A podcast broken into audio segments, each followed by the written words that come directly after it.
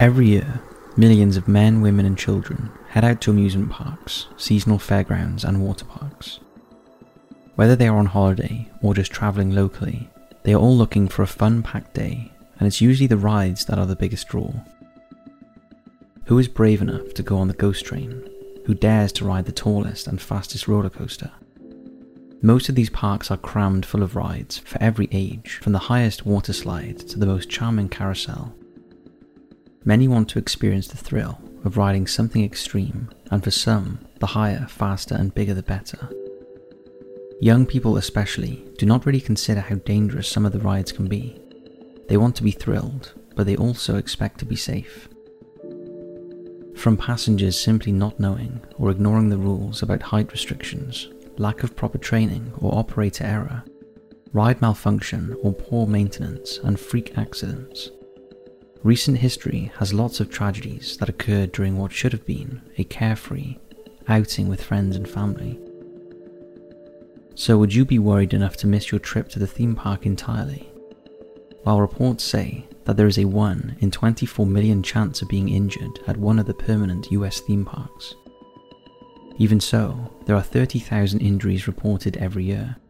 Fatalities are much rarer, at 1 in 750 million. But from 2009, at least one theme park death has been reported every year. And when things go wrong, the result can be terrifying. Are five of the most shocking theme park disasters. The Discovery Pendulum Disaster in India. Kankaria Adventure Park is situated next to Kankaria Lake in the western state of Gujarat, India. The lakefront has many public attractions, including a zoo, balloon rides, and a water park, as well as the amusement park. A pendulum swing consists of a large circular gondola. There are 30 to 40 roller coaster style seats around the outside of this, and riders are strapped in using shoulder restraints while their legs dangle over the edge. The gondola then hangs from an arm attached to a main column. It's suspended above the ground from this overhead axis, which swings back and forth while the gondola spins simultaneously. Riders experience moments of weightlessness as they are whipped towards the ground at speeds of nearly 70 miles per hour, while the arms lift them to a height of 147 feet at an angle of 120 degrees. There are several different types of this ride in amusement parks all over the world, it was a busy summer day at the Kankaria Park on July 17, 2019, and the Discovery Pendulum Swing was filled to capacity.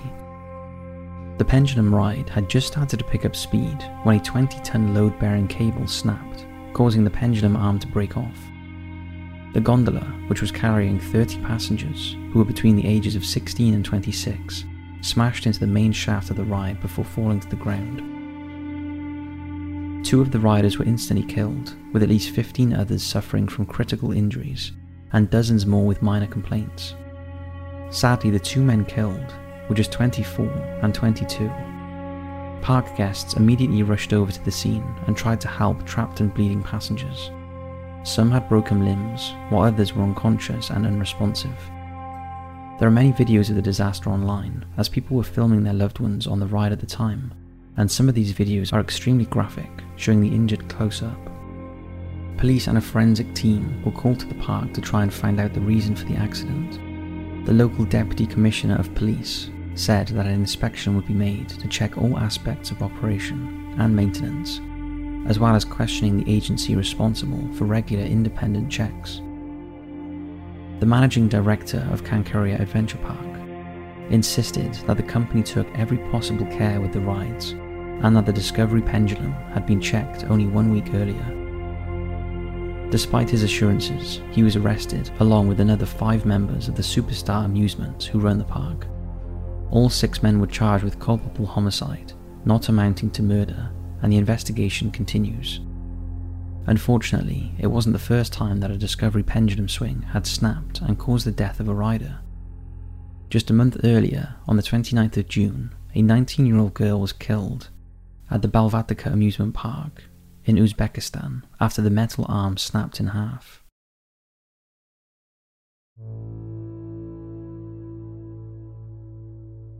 The Verrückt water slide in Kansas City. In the summer of 2014, the Schlitterbahn Kansas City Water Park opened its Guinness World Record breaking attraction, the Verrückt Water Slide.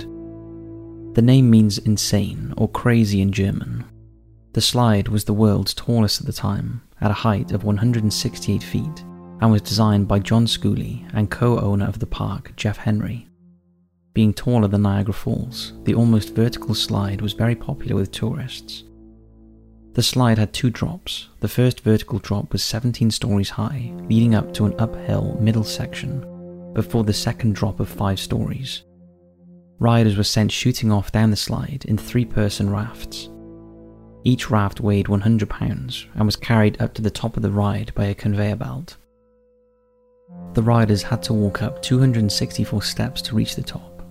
Riders were weighed before they climbed the steps and then again at the top to make sure that their combined weight was between 400 and 550 pounds. This was supposed to avoid issues of the raft flying off the slide. After initial testing alterations were made because the sandbags used would become airborne just before they went down the second drop. The angle of the midsection was changed and a 5 foot length was added so that the raft would slow down before hitting the hump. A sequence of metal hoops and netting was added to the areas where the sandbags had flown off during the tests. On August 7, 2016, 10 year old Caleb Thomas Schwab was enjoying a day out at the park with his brother. Caleb went on the water slide with two women. For some reason, he was allowed to sit in the front seat of the raft, and the two women sat behind him. It's thought that this uneven weight distribution could have helped to cause the accident as the raft reached the peak of the uphill section, it lifted off the slide and flew into the metal hoops and netting, hurling Caleb out of his seat, decapitating him and killing him instantly. The two women were also injured. One had a broken jaw, and the other suffered from a fractured facial bone and lacerations. The park was closed for an immediate inspection, and although it reopened three days later, the water slide remained closed. Engineers inspecting the ride said that the netting was a hazard in itself. It was used in areas where the raft reached speeds of up to 70 miles per hour, so a rider could quite easily lose a limb if they hit it. They also condemned the use of the straps used as restraints, supporting the evidence given by previous riders that their Velcro safety straps had come loose before the ride had even ended. The engineers concluded that a mechanism known as the upstop should have been used to prevent the rafts from becoming airborne and that rigid over the shoulder restraints were needed to secure the riders. In March of 2018, an indictment was issued against the park and the former operations director Tyler Miles charged them with involuntary manslaughter, aggravated battery, aggravated child endangerment, and interference with law enforcement. The accusations were one of negligence, concealment of design flaws, and covering up injuries that were earlier reported on the ride. Henry and Schooley, the designers of the ride, were charged with second degree murder as well, as well as 17 other counts. In February of 2019, all charges were dismissed due to inadmissible evidence. Caleb's father was the Kansas State Representative Scott Schwab, and as a consequence, the law regarding self inspection was changed so that all parks in the state of Kansas now have to be inspected independently. The slide was dismantled in 2018 after a long running court case, and the Schwab family were awarded $20 million in a settlement. The park did not open for the following year, and both the company's reputation was financially and negatively impacted.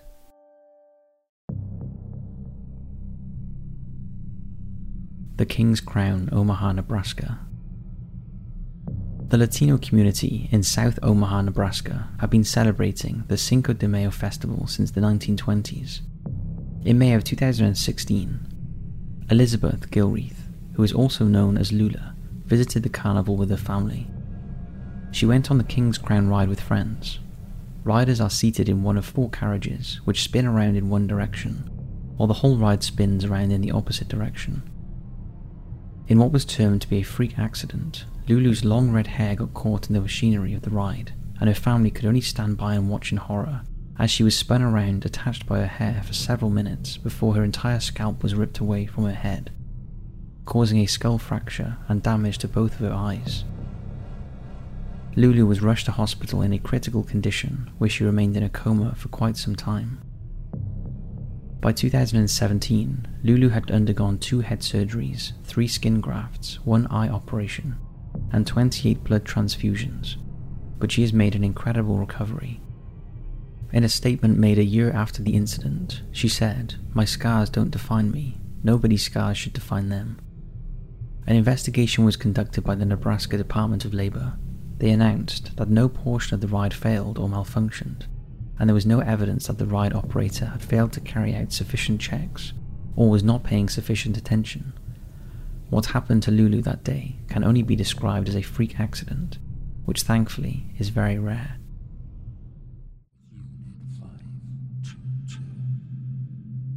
The Superman Tower of Power, Louisville, Kentucky.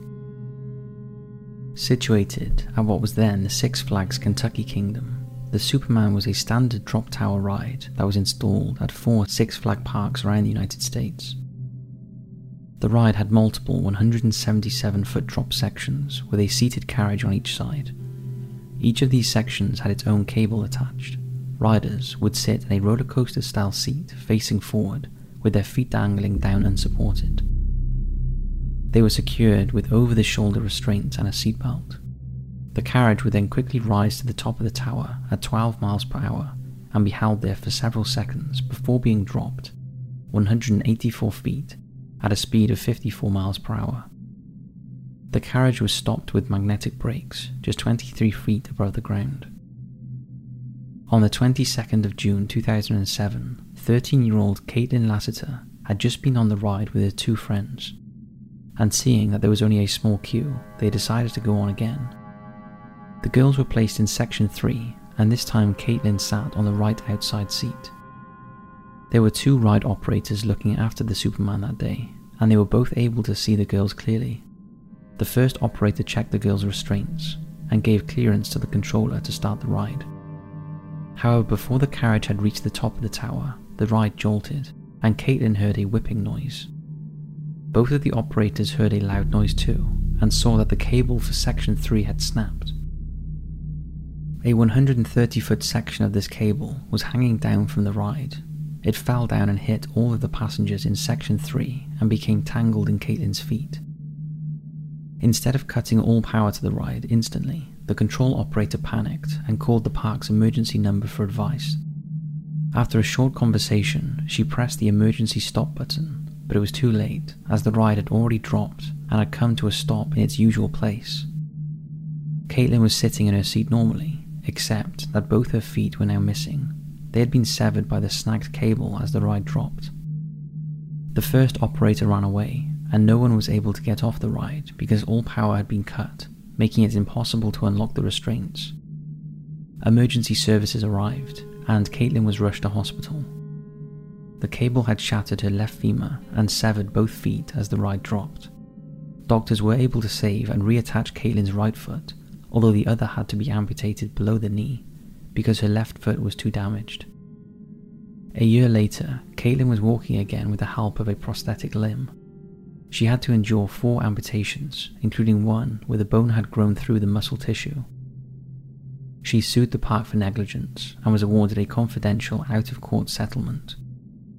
An inspection of the ride, followed by the Kentucky Department of Agriculture, revealed that the cable was worn down to just 10.6 millimeters in some places, which was below the standard required by law. Maintenance had not been greasing the cable either, instead, they had been using cornstarch to stop the ride from slipping. Regardless of mechanical neglect, the passengers would have avoided any major injuries if the control operator had immediately hit the emergency stop button instead of waiting a whole 10 seconds and allowing the ride to continue its drop. The ride was closed down and new safety measures were put in place at all Six Flags parks. The Superman Tower of Power ride was dismantled before the start of the 2008 summer season. The park was renamed Kentucky Kingdom in 2009, and in 2014, seven years after the accident, a new tower ride was opened at the park named Fearfall.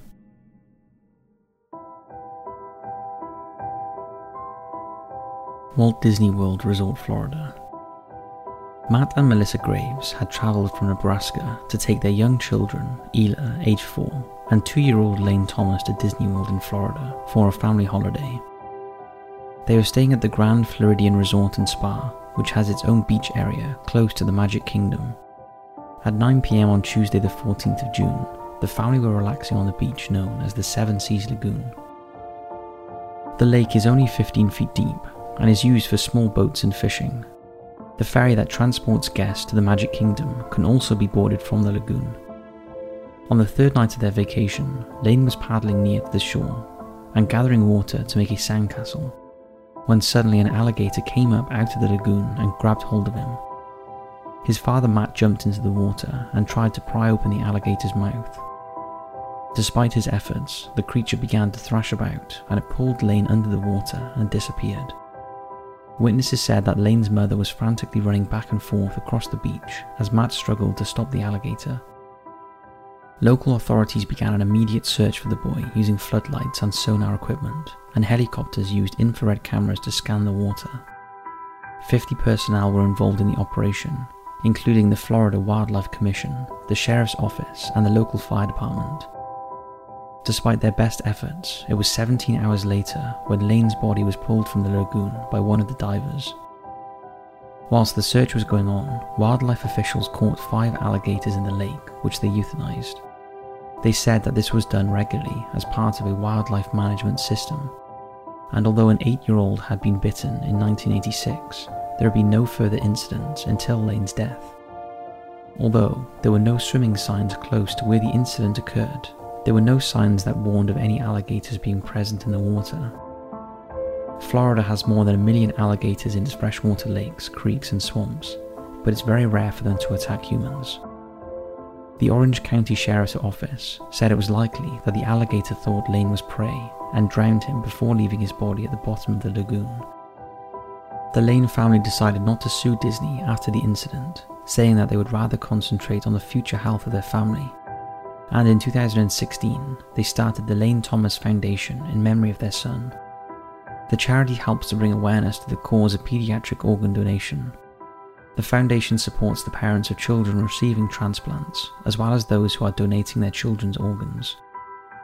In August of 2017, Disney installed a lighthouse sculpture at Disney World in the hope that it would help to raise awareness for the Lane Thomas Foundation. The gold and blue sculpture was unveiled, near the Seven Seas Lagoon beach where Lane was killed. The Lanes have since welcomed a new baby son into their lives, who they named Christian Lane in honour of their son that they lost.